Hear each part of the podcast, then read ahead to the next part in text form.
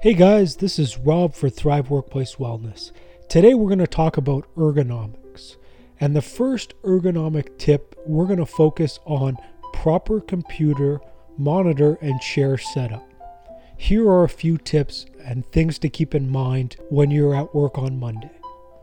Your chair should have good back support.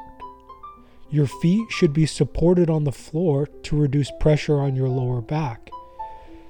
When you're working, you shouldn't twist your back or your neck to look at the monitor. Your elbows should be at 100 to 110 degrees while typing so your shoulders and your elbows are relaxed. Your wrists should be straight.